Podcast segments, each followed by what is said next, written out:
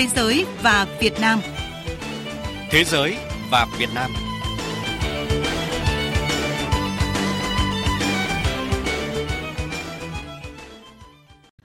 Kính chào quý vị và các bạn đang theo dõi chương trình Thế giới và Việt Nam. Chương trình hôm nay có các nội dung sau. Tăng cường hợp tác Việt Nam Thụy Điển, đặc biệt trong lĩnh vực chuyển đổi số và ứng phó với biến đổi khí hậu. Triển lãm búp bê Nigyo, cầu nối văn hóa Việt Nam Nhật Bản. Trong chuyên mục Biên cương một giải cuối chương trình, chúng tôi giới thiệu về quá trình đàm phán giải quyết biên giới đất liền Việt Nam Campuchia.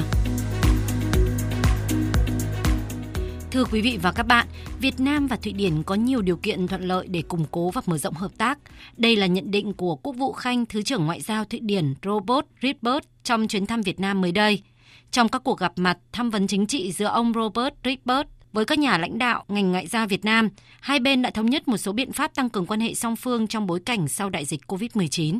Trong thời gian ở thăm Việt Nam, Thứ trưởng Ngoại giao Thụy Điển Robert Reiberg đã chào xã giao Bộ trưởng Ngoại giao Bùi Thanh Sơn, tham vấn song phương với Thứ trưởng Hà Kim Ngọc và gặp gỡ các bạn thanh niên, các nhà nghiên cứu tại Học viện Ngoại giao Việt Nam. Trong các buổi làm việc, hai bên luôn khẳng định mối quan hệ bạn bè, đối tác thân thiết giữa Việt Nam và Thụy Điển. Trong đó, Việt Nam luôn ghi nhớ sự giúp đỡ quý báu mà chính phủ và nhân dân Thụy Điển đã dành cho Việt Nam trong công cuộc đấu tranh bảo vệ, thống nhất đất nước và xây dựng, phát triển đất nước thời gian qua. Theo Bộ trưởng Ngoại giao Bùi Thanh Sơn, quan hệ hai nước thời gian qua đã không ngừng phát triển tích cực trên cả bình diện song phương và đa phương. Hai bên hiện có nhiều điều kiện thuận lợi để củng cố và mở rộng hợp tác, đặc biệt trong các lĩnh vực Việt Nam đang ưu tiên phát triển và Thụy Điển có thế mạnh như phát triển nguồn nhân lực chất lượng cao, xây dựng hệ thống hạ tầng hiện đại, đáp ứng các yêu cầu phát triển bền vững, hoàn thiện thể chế về pháp luật, quản lý kinh tế, xã hội, trong khi đó, Thứ trưởng Robert Ryberg cũng khẳng định Việt Nam là một đối tác quan trọng của Thụy Điển trong khu vực ASEAN và Thụy Điển sẵn sàng đẩy mạnh hợp tác với Việt Nam để giải quyết những thách thức chung như phục hồi xanh sau đại dịch, khủng hoảng năng lượng và biến đổi khí hậu. Ông Robert Ryberg cho biết sự tôn trọng lẫn nhau là nền tảng cơ bản cho mối quan hệ song phương giữa Việt Nam và Thụy Điển. Khi Việt Nam và Thụy Điển cùng tăng cường hợp tác quốc tế, hội nhập với nền kinh tế thế giới, có thể chúng ta sẽ đối mặt với một số thách thức, nhưng mà sự hiểu biết và tôn trọng lẫn nhau vẫn giúp hai bên tăng cường hợp tác trong các lĩnh vực như là chính trị, kinh tế, khoa học kỹ thuật.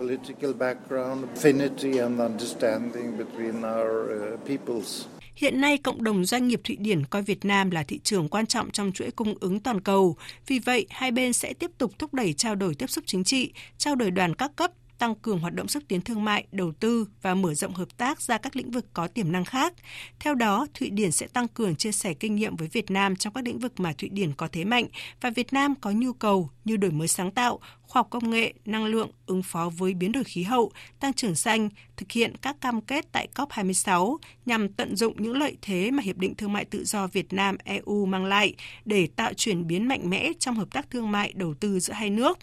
Hai nước cũng sẽ tiếp tục duy trì hợp tác tại các diễn đàn đa phương, ủng hộ lẫn nhau trong các cuộc bầu cử, ứng cử vào các cơ quan, tổ chức của Liên Hợp Quốc và hợp tác trong các khuôn khổ ASEAN, EU hay ASEM.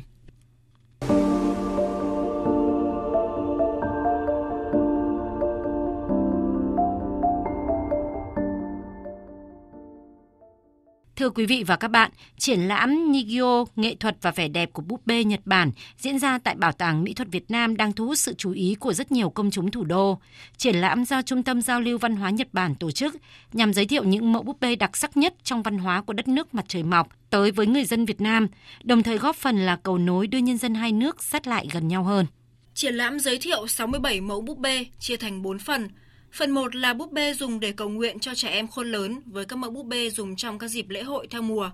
Phần 2 là búp bê với vai trò là tác phẩm nghệ thuật với các mẫu búp bê chuyên dùng để thưởng lãm.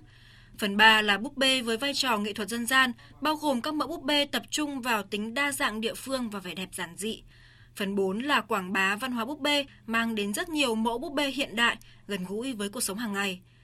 Ông Doi Kasuma, Giám đốc Trung tâm Giao lưu Văn hóa Nhật Bản tại Việt Nam cho biết, Chúng tôi muốn giới thiệu rõ nét tới người dân Việt Nam về văn hóa búp bê của Nhật Bản.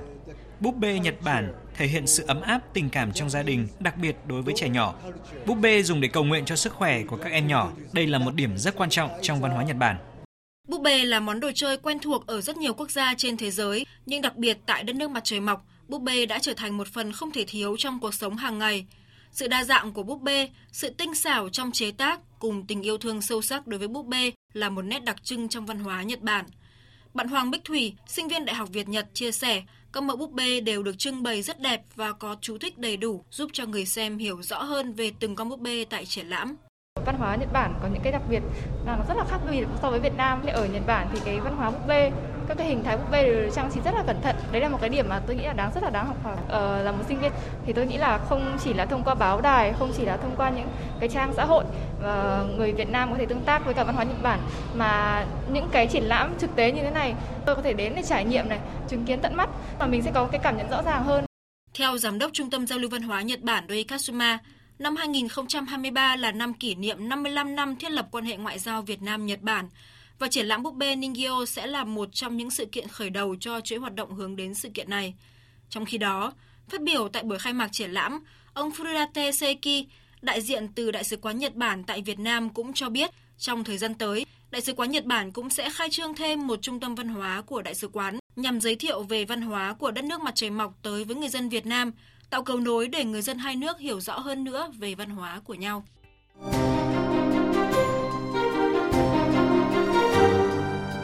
Biên một giải.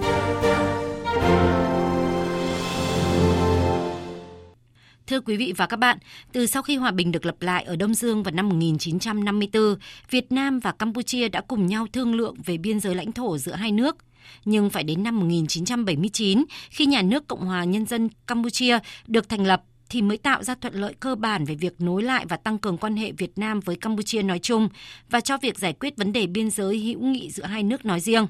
Trong giai đoạn từ năm 1979 đến năm 1990, hai nước đã đạt được nhiều thỏa thuận quan trọng về biên giới đất liền Việt Nam Campuchia. Theo Hiệp ước Hòa bình hữu nghị hợp tác giữa Cộng hòa xã hội chủ nghĩa Việt Nam và Cộng hòa Nhân dân Campuchia ký ngày 18 tháng 2 năm 1979, hai bên cam kết sẽ giải quyết bằng thương lượng hòa bình tất cả những bất đồng có thể nảy sinh trong quan hệ giữa hai nước.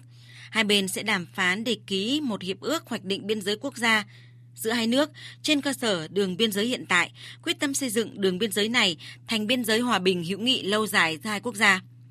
Hai bên đã lựa chọn 26 mảnh bản đồ địa hình Bon tỷ lệ 1 trên 100 nghìn do Sở Địa dư Đông Dương xuất bản và thống nhất đánh giá rằng đây là bộ bản đồ chuẩn xác nhất có thể có được trên thực tế, đồng thời nhất trí sử dụng 26 mảnh bản đồ này làm bộ bản đồ gốc đính kèm hiệp ước hoạch định biên giới quốc gia giữa hai nước.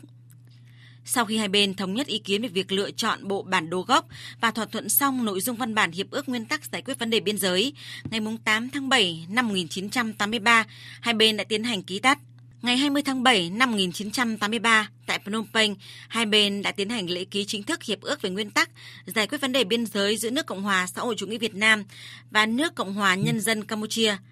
và hiệp định về quy chế biên giới quốc gia tạm thời giữa nước Cộng hòa xã hội chủ nghĩa Việt Nam và nước Cộng hòa Nhân dân Campuchia. Bộ trưởng Ngoại giao nước Cộng hòa xã hội chủ nghĩa Việt Nam Nguyễn Cơ Thạch và Bộ trưởng Ngoại giao nước Cộng hòa Nhân dân Campuchia Hun Sen được sự ủy nhiệm của Hội đồng Nhà nước hai nước Việt Nam và Campuchia đã ký hiệp ước và hiệp định. Ngày 27 tháng 9 năm 1983 tại Hà Nội, hai bên tiến hành trao đổi văn kiện phê chuẩn hiệp ước nguyên tắc và hiệp định quy chế biên giới có hiệu lực thi hành từ ngày 17 tháng 9 năm 1983. Thực hiện hiệp ước nguyên tắc ký ngày 20 tháng 7 năm 1983, hai bên thống nhất thành lập Ủy ban Liên hợp hoạch định biên giới Việt Nam Campuchia. Từ năm 1983, quan hệ giữa hai bên trong khu vực biên giới cơ bản được thực hiện phù hợp với các quy định của hiệp định về quy chế biên giới từ ngày 11 tháng 7 năm 1984 đến cuối năm 1985, Ủy ban Liên Hợp đã tiến hành các cuộc họp chính thức để hoạch định đường biên giới trên đất liền giữa hai nước, thể hiện đường biên giới đó trên bản đồ và văn bản hiệp ước. Đến ngày 27 tháng 12 năm 1985, tại Phnom Penh, Campuchia, Bộ trưởng Ngoại giao hai nước ký kết hiệp định hoạch định biên giới quốc gia giữa nước Cộng hòa xã hội chủ nghĩa Việt Nam và nước Cộng hòa Nhân dân Campuchia ngày 22 tháng 2 năm 1986 tại Hà Nội, hai bên tiến hành trao đổi văn kiện phê chuẩn và hiệp ước chính thức có hiệu lực thi hành kể từ ngày trao đổi văn kiện phê chuẩn. Như vậy, với Hiệp ước Hoạch định Biên giới ngày 27 tháng 12 năm 1985, Việt Nam và Campuchia đã cơ bản giải quyết vấn đề hoạch định biên giới trên đất liền. Chương trình Thế giới và Việt Nam xin tạm dừng tại đây. Xin chào và hẹn gặp lại quý vị và các bạn.